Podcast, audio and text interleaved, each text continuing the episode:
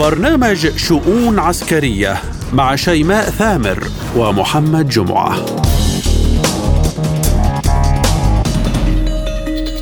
ملفات عسكرية وشؤون جديدة من وكالة سبوتنيك الإخبارية بموسكو. نتناوب على تقديمها لكم أنا شيماء ثامر. وأنا محمد جمعة ونستهلها بالعناوين. الرئيس الفنلندي يوقع وثائق الانضمام لحلف الناتو. بحسب تقارير إسرائيل قد تهاجم إيران إذا تجاوز مستوى تخصيب اليورانيوم الستين بالمائة أنصار الله تنفذ مناورة عسكرية واسعة بمشاركة المروحيات والطائرات المسيرة والصواريخ. وقع الرئيس الفنلندي سولي نينيتوسي على اقتراح الحكومة للموافقة على معاهدة شمال الأطلسي وبدء نفاذها. والاتفاق المتعلق بمركز منظمة حلف شمال الأطلسي والممثلين الوطنيين والموظفين الدوليين والالتزام تجاه الاتفاقيات المذكورة أعلاه. ودعت الولايات المتحدة الأمريكية السلطات في المجر وتركيا إلى الموافقة بأسرع ما يمكن على انضمام فنلندا والسويد إلى حلف شمال الأطلسي. وجاء في بيان مكتوب من قبل مساعد رئيس الأركان للأمن القومي جيك سوليفان بأن الولايات المتحدة ترحب بإعلان الرئيس رجب طيب أردوغان إرسال بروتوكولات خاصة بانضمام فنلندا للناتو إلى البرلمان التركي. وتتوقع واشنطن انجازا سريعا لهذه العملية كما وتدعو تركيا إلى المصادقة على وجه السرعة على بروتوكولات الانضمام للسويد إلى الحلف.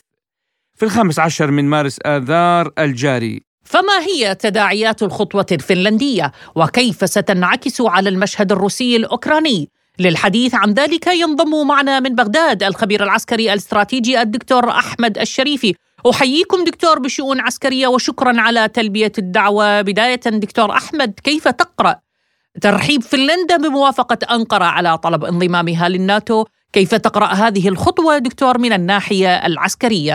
بسم الله الرحمن الرحيم. أنا في تقديري أنه مسار الأحداث ماضي باتجاه خيارات محدودة لأوكرانيا. أما أن توقف الحرب وتبقي على ما تبقى من أوكرانيا وتقبل بالتنازل عن الأراضي التي تسيطر عليها روسيا. أو سينتهي شيء اسمه أوكرانيا بانضمام الجزء المتبقي من أوكرانيا إلى بولندا، وبولندا تطالب تقول إنه هذا الجزء اللي الآن اللي قاتل عليه زيلينسكي هو تاريخيا هو يعود إلى بولندا، أما أن تقسم آه، أوكرانيا والمرحلة القادمة ستشهد مزيد من الانهيار آه، بالنسبة للقوات الأوكرانية في ظل عجز على مستوى الإمدادات الدعم اللوجستي لإدامة زخم المعركة. وعندما يقطع الدعم اللوجستي في المعركة فمعنى ذلك أن ال ال آه، أن الأوكرانيين دخلوا في منطقة قتل بالنسبة للروس. مع إمكانية إدامة زخم المعركة على مستوى الدعم اللوجستي بشكل كثيف بالنسبة لروسيا فسيكون هناك تفوق إن لم نكن نتحدث عن سيادة برية كما تحدثنا عن السيادة الجوية لأنه في السيادة الجوية أراد الغرب أن يحقق على أقل تقدير التكافؤ وليس طموح التفوق ولكن لم يوفق لأنه كان يفكر بأن تدخل طائرات غربيه إذا دخلت طائرات غربية فيحتاج أن يتدربون الطيارين لفترة طويلة وتحتاج من سنة إلى سنتين أو احتمال ثلاث سنوات حتى تدخل الخدمة والوقت لا يسعفهم. فكروا مرة أخرى أنه يجيبون طائرات ميغ 29 من الدول التي كانت تابعة إلى الاتحاد السوفيتي السابق وانضمت إلى الاتحاد الأوروبي. ولكن أيضا وجدوا أن لا جدوى ليش ماكو جدوى؟ لأنه حتى إذا نشرت هذه الطائرات في ظل سيادة جوية روسية فمعنى ذلك أنها ستضرب على مدارجها وفي قواعدها ولا جدوى من إدخالها لأنها لن تخلق التكافؤ فضلا عن تحقيق التفوق. لذلك الآن أوروبا في مأزق. في تقديري هذا الإيحاء ليس قرارا تركيا وإنما بضغط من الناتو على اعتبار أن تركيا عضو في حلف الناتو. وموقعة والتوقيع ملزم. لا سيما في الحالات الطارئة بالنسبة للناتو. الآن بدأت بدأ الغرب يبحث عن خط جديد يتخطى حدود أوكرانيا إدراكا منهم أن أوكرانيا خرجت عن السيطرة.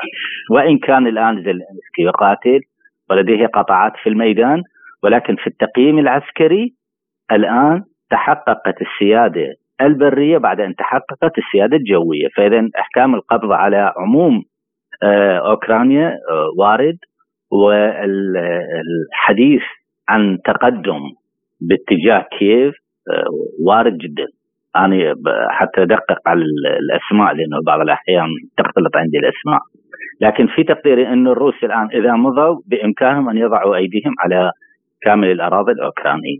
طيب. فانذاك سيحتاج الناتو إلى إيجاد خط صد جديد فلذلك صار هذا الاتفاق. يعني مبرر هذا الاتفاق هو البحث عن خط صد بديل عن أوكرانيا بالنسبة لحلف الناتو بين النفوذ الروسي وبين حلف الناتو. اليوم التحالفات تتغير بحسب المعطيات وأنقرة اليوم توافق على دخول فنلندا للناتو. ألا تجازف أنقرة بعلاقتها مع موسكو؟ وهل من الممكن أن نعتبر أن أنقرة اختارت حلفائها بهذا القرار؟ هو بالحقيقة آه، تركيا في ظل حكم أردوغان آه، متقلبة المزاج لا تمتلك استراتيجية لأن الرجل لا يمتلك لا خلفية سياسية ولا خلفية عسكرية. تأهله أن يكون آه، قراره نابع من تخصص وتجربة وخبرة. المستويات الثلاث لا يمتلكها فيرتجل القرارات. هو كان يرغب بشكل أو بآخر في أن يقف في حالة يبقى على قنواته مع الناتو ويستمر في علاقته مع روسيا، لكن أدرك في المرحلة الأخيرة إلى أن النظام السوري بدأ يعود إلى عمقه العربي، وهذا تطور استراتيجي في الميدان، وهو لا يزال متمسك بتحالفه مع روسيا. وبدأ بشكل أو بآخر ينأى بنفسه عن إيران. فإذا أكو متغير في الميدان السوري. يجعل أردوغان يعني يعيد حساباته ويتموضع مع الناتو. ادراكا منه أن أوراق الضغط التي كانت ممكن أن تمارس آه، عبر ضغط على سوريا عبر الحلفاء أو عبر النازحين أو المؤيدين له قد سقطت والآن بين النظام بقاء احتمالية كبيرة جدا لبقاء النظام السوري بزعمه بشار الأسد الذي يصنف على المستوى الاستراتيجي أنه حليف آه، متمسك جدا بتحالفه مع روسيا. والعمق الاستراتيجي الروسي في سوريا بات متحقق بشكل كامل حتى على مستوى قوات قصد. فقوات قصد أساسا وإن كانت لديها تحالف مع الولايات المتحدة. ولكن على مستوى المدرسة الفكرية هم بككة. والبككة ايديولوجيا هم الشيوعيين هم فكرهم الأساس هو فكر آه، من موروث الاتحاد السوفيتي. يعني هم أقرب عقائديا إلى الروس منه إلى الأمريكان. ولكن تكتيك المرحلة اقتضى أن يتعاونوا ويشكلوا تحالفا مع الولايات المتحدة فيما يتعلق بمعابر الطاقة وإيجاد حلفاء لقضية ملف الطاقة.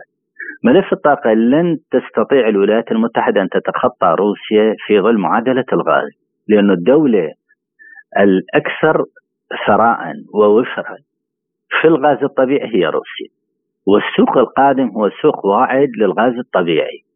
فمعنى ذلك لا تمتلك الولايات المتحدة إلا خيار التسوية مع روسيا ليس التصالح التسوية في بعض الأحيان تفتعل أزمات وتدخل حروب آه، محدودة، حروب مقيده من أجل الابتزاز ورفع سقف المطالب بالتفاوض. ولكن ستضطر في النهاية إلى تسوية مع روسيا لأن روسيا تمتلك أوراق اللعبة.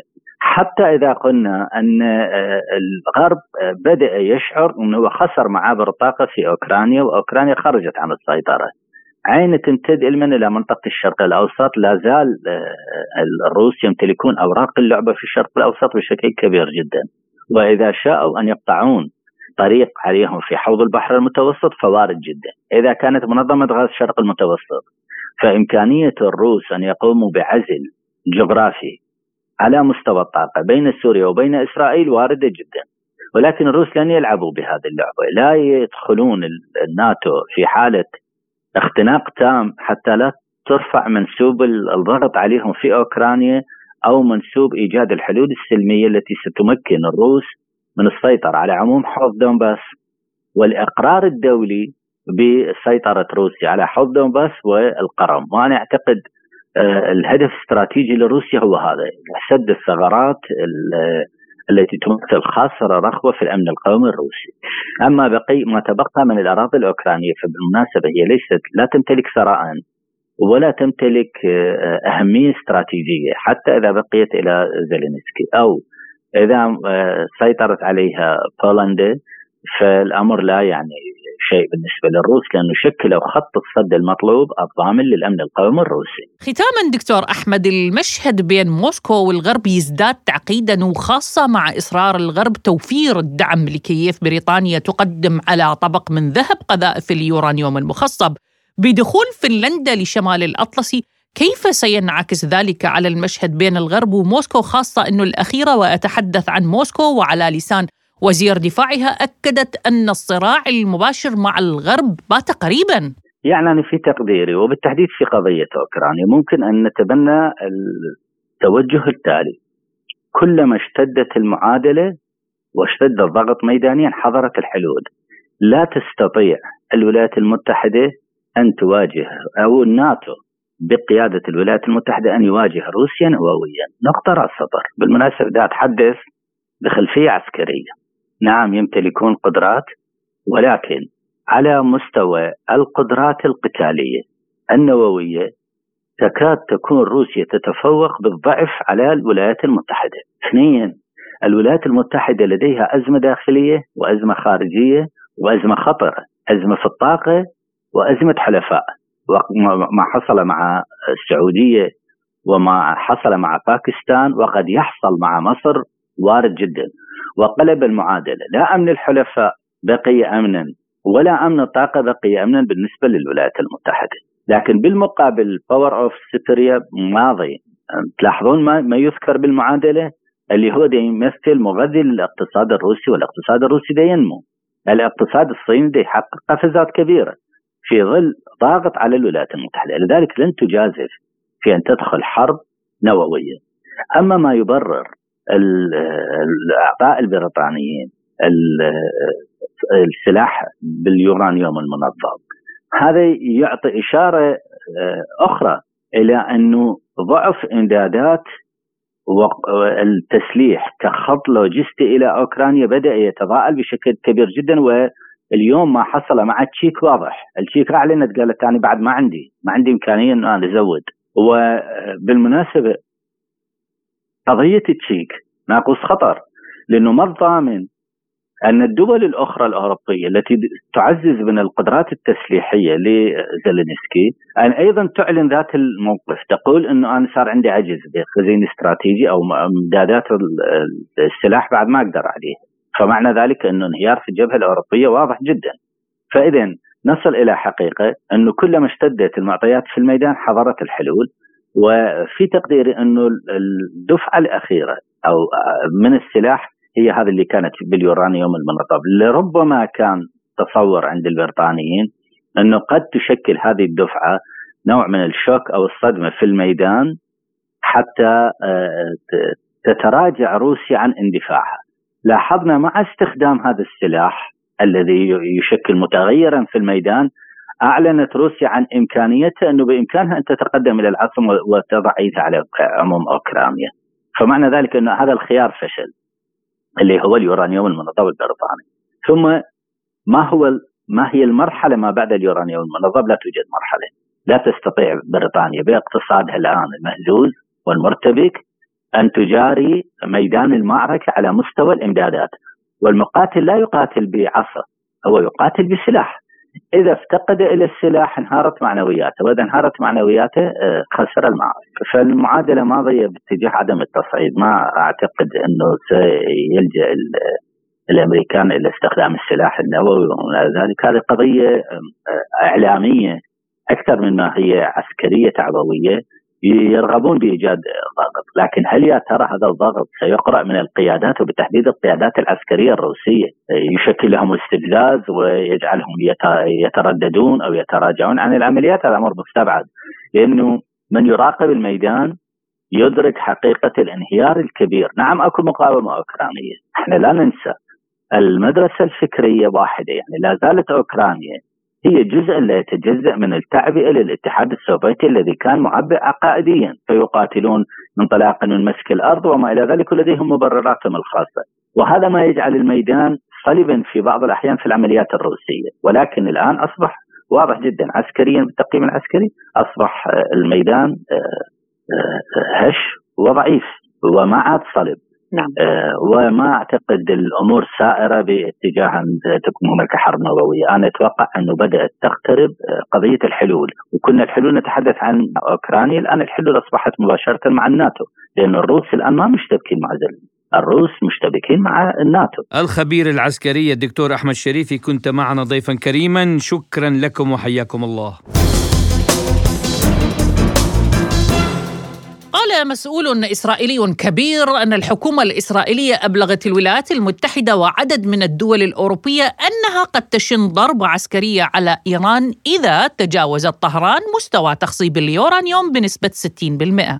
وأن إسرائيل لا تريد تعيين تخصيب بنسبة 90% على أنه خط أحمر لأن إيران من المحتمل أن تبدأ بتخصيب وتخزين اليورانيوم بمستوى أقل بقليل من المستوى المطلوب لإنتاج سلاح نووي وأن الإيرانيين أصبحوا يعرفون ما هو الخط الأحمر بالنسبة لتل أبيب. وأضاف التقرير نقلا عن مسؤولين إسرائيليين أن رئيس الوزراء الإسرائيلي بنيامين نتنياهو طلب من وزير الدفاع الأمريكي لويد أوستن الإسراع في تسليم طائرات التزود بالوقود من طراز بوينغ KC 46 وطائرة النقل العسكرية الاستراتيجية التي اشترتها تل أبيب العام الماضي استعدادا لمواجهة عسكرية محتملة مع إيران أشار التقرير إلى أن إسرائيل تريد استلام طائرة واحدة على الأقل بحلول نهاية عام 2024 وأضاف المسؤولون أن أوستن أبلغ نتنياهو أنه سيكون من الصعب على واشنطن تسريع التسليم بسبب الاحتياجات العسكرية الأمريكية. للحديث أكثر عن هذا الموضوع ينضم معنا عبر الهاتف الخبير بالشأن الإيراني الأستاذ مصدق بور أحييكم أستاذ مصدق بشؤون عسكرية بداية كيف تقرأ تصريحات تل أبيب بأنها قد توجه ضربة في حال تخطت طهران نسبة تخصيب اليورانيوم بنسبة 60% هل هذا يعني أن هناك خط أحمر تضعه تل أبيب لطهران؟ طبعا أنا باعتقادي يعني هذه التصريحات الإسرائيلية حتى لا تحتاج إلى يعني تغطيه أو إلى نقاش حولها. يعني هذه يعني عندما ننظر إلى الداخل الاسرائيلي ننظر إلى وضع نتنياهو يعني وضع مزري للغاية. يعني هو هو اليوم ليست لديه مقبوليه حتى في الشارع الإسرائيلي. يعني في كل لحظة يحتمل إما أن يقتل أو أن يعني يزاح من السلطة. وبالتالي يعني هذا الكلام اولا آه، هذا الكلام كلام مبالغ به. يعني دعاية واستهلاك داخلي ويعاني من من أزمة ومن عقدة داخلية وبالتالي هو ويريد أن يلوح يعني أن هناك خطر خارجي يهدد الكيان والوجود الإسرائيلي وبالتالي يحتاج يعني إلى مثل هذه الأكاذيب. يعني إسرائيل غير قادرة مطلقا على أن آه، تقدم سواء إلى جانب أمريكا أو لوحدها ضد إيران، هم يعرفون جيدا يعني التطورات في سوريا يعني فيها إشارات يعني كافية. يعني قبل آه، آه، يومين أعتقد يعني آه، كان كانت هناك يعني هجمة مسيره تابعة لمحور المقاومة على على قاعدة أمريكية غير مشروعة في حسك يعني في شمال شرق سوريا. وبالتالي الأمريكيين هم يقولون بأنهم ردوا وفعلا هم ردوا يعني على هدف شبه مدني يعني وكان هناك قتلى من الأخوة السوريين. ولكن ما أريد أن أستنتجه يعني من هذا الهجوم اليوم حتى في داخل سوريا إسرائيل كانت تقوم بشن هجمات والكل كانوا يقولوا أن المحور مقاومة وإيران لا ترد عليها. ولكن في الواقع كان هناك رد يعني هم كانوا يردون على القواعد الأمريكية. اليوم سمعنا تصريح من أوستن وزير الدفاع الأمريكي رئيس البنتاغون ويصرح يقول لحد الآن آه، قواعدنا في داخل سوريا تعرضت إلى حوالي 78 آه، آه، هجمه لكننا لم نرد عليها سوى قمنا بالرد على خمس هجمات اذا يعني المقاومة كانت ترد. اليوم استراتيجية المقاومة أي اعتداء إسرائيلي أي تطاول إسرائيلي على السيادة السورية سيكون هناك هدفا امريكيا غير مشروعا على الأراضي السورية آه، في معرض الرد. يعني هكذا ترد المقاومة لأن هذا الرد اختبر في العراق يعني المقاومة في العراق أيضا تبعت هذا الرد والأمريكي يخاف أن يتكبد خسائر إنسانية ويهرب بسرعة يعني آه، أن الموضوع الموضوع لا يرتبط بأسلحة متفوقة ولا يرتبط بقوة آه، عظمى آه، كالولايات المتحدة الأمريكية. يرتبط بمصالح يرتبط بنوع جديد من السلاح وهو المسيرات التي هي أصبحت أثبتت بأنها تفوق الأسلحة التقليدية لها أولا يعني رخيصة الثمن وسهلة التصنيع وهي أيضا تكبد خسائر كبيرة يعني لها قوة نارية وتخريبية هائلة وبالتالي هي استطاعت أن تنتصر على آه، الأسلحة التقليدية والأسلحة التي تمتلكها هذه القوة الكبرى يعني القبة الحديدية طيب. وما إلى ذلك في إسرائيل على حال يعني هذا السلاح موجود اليوم بيد المقاومة وبالتالي اليوم المقاومة هي هي هي صاحبة اليد الطولة يعني حتى على الأرض آه، السورية يعني. وكيف يعني موضوع لبنان موضوع آه، إيران؟ هذه دعايات. اليوم قاعدة عسكرية في شمال سوريا تتعرض لاستهداف بمسيرات. وفي حال تحميل طهران أو المقاومة المسؤولية كيف سيكون المشهد؟ خاصة أنه قد يكون هناك رد أمريكي. آه، طبعا ما هو مؤكد يعني الولايات المتحدة الأمريكية قامت يعني مؤخرا بتوجيه ضربة يعني إلى إلى هدف سوري شبه عسكري أو شبه مدني وتسبب بمقتل عدد من السوريين ولكن لم يكن هدفا إيرانيا ولم يقتل أي إيراني. هذا تأكيد يعني من جانب إيران. آه، ولكن ما هو غير مؤكد يعني هم يستندون بأن آه، آه، إيران أو مسيرة إيرانية قامت بقصف قاعدة أمريكية بالقرب من حسكة آه، في شمال سوريا. وبالتالي يعني هذا الكلام كان موجود وسندوا إلى إلى هذا الشيء واتهموا إيران.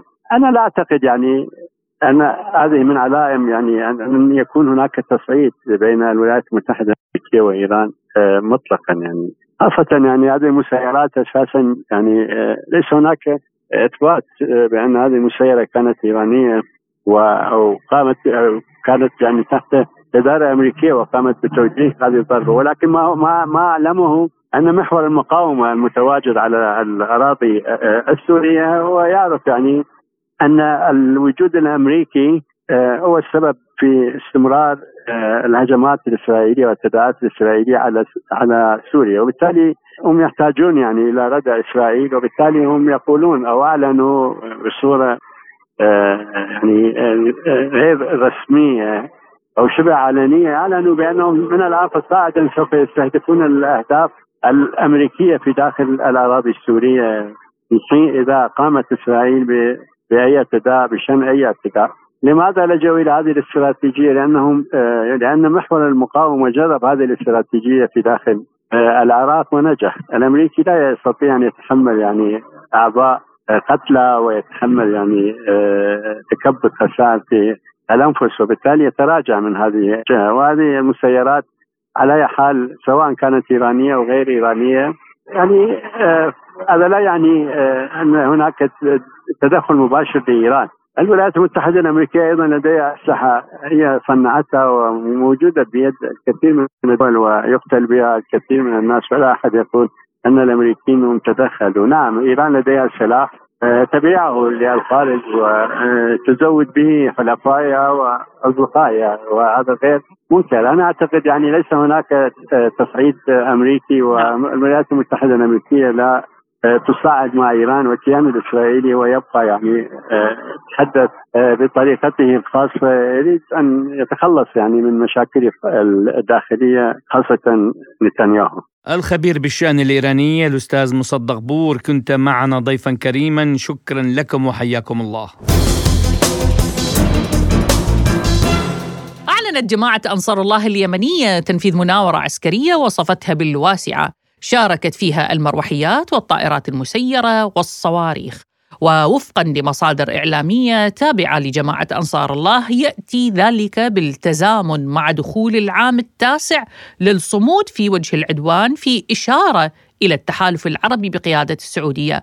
مناورة عسكرية حاكت الهجوم على مجموعة أهداف متنوعة التضاريس منها جبلية، صحراوية وشجرية تم التقدم إليها من مناطق مفتوحة. وأضافت أن المناورة شاركت فيها جميع الوحدات من قوات المشاة والوحدات المتخصصة منها ضد الدروع والهندسة والدفاع الجوي وسلاح الجو المسير والقوة الصاروخية بتناسق وتكامل. وذلك بالتنسيق مع الاتصالات العسكرية وتوفير خدمات الدعم القتالي.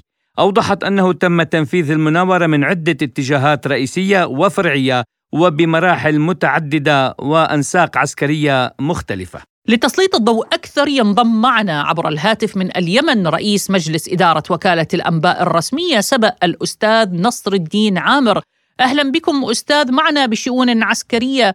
بداية السؤال الذي يتبادر إلى الذهن هو لماذا الاستمرار في العمل الميداني وبوادر السلام قد ارتسمت بين إيران والسعودية؟ وهذا طبعا سينعكس ايجابيا على اليمن بكل أطيافه. بالنسبة للمناوره هي يعني جزء من حقنا الطبيعي في اليمن أن تقوم بالقوات المسلحة اليمنية بإجراء عمليات سواء مناورات أو استعراضات عسكرية هذا يعني حق سيادي للجمهوريه اليمنية أن تقرر في ذلك، لكن هي لا شك أنها ترسل رسائل آه، يعني عسكرية للسعودية مفادها أنه إذا لم تجنحوا للسلام، إذا لم ترفعوا الحصار عن الشعب اليمني، إذا لم تبادروا للسلام الحقيقي والفعلي والجدي فإن الميدان حاضر والسلاح حاضر والجيش اليمني حاضر.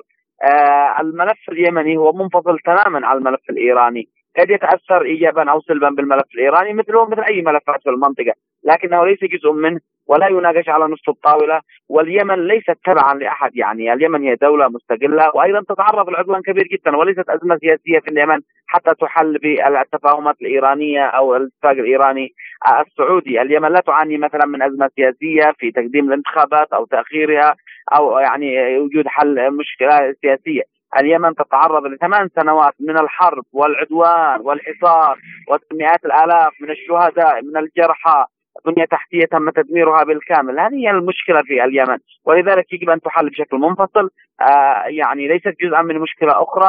التفاهمات الإيرانية مرحب بها نشجع عليها. لكن أيضا ليست اليمن جزء منها ولم يتم التفاهم على الملف اليمني، الملف اليمني يحتاج إلى حل وخاصة من خلال آه، تنفيذ الجزء الإنساني في الملف اليمني وفتح الموانئ بشكل كامل وبدون قيد أو شرط فتح مطار صنعاء كذلك بدون قيد أو شرط.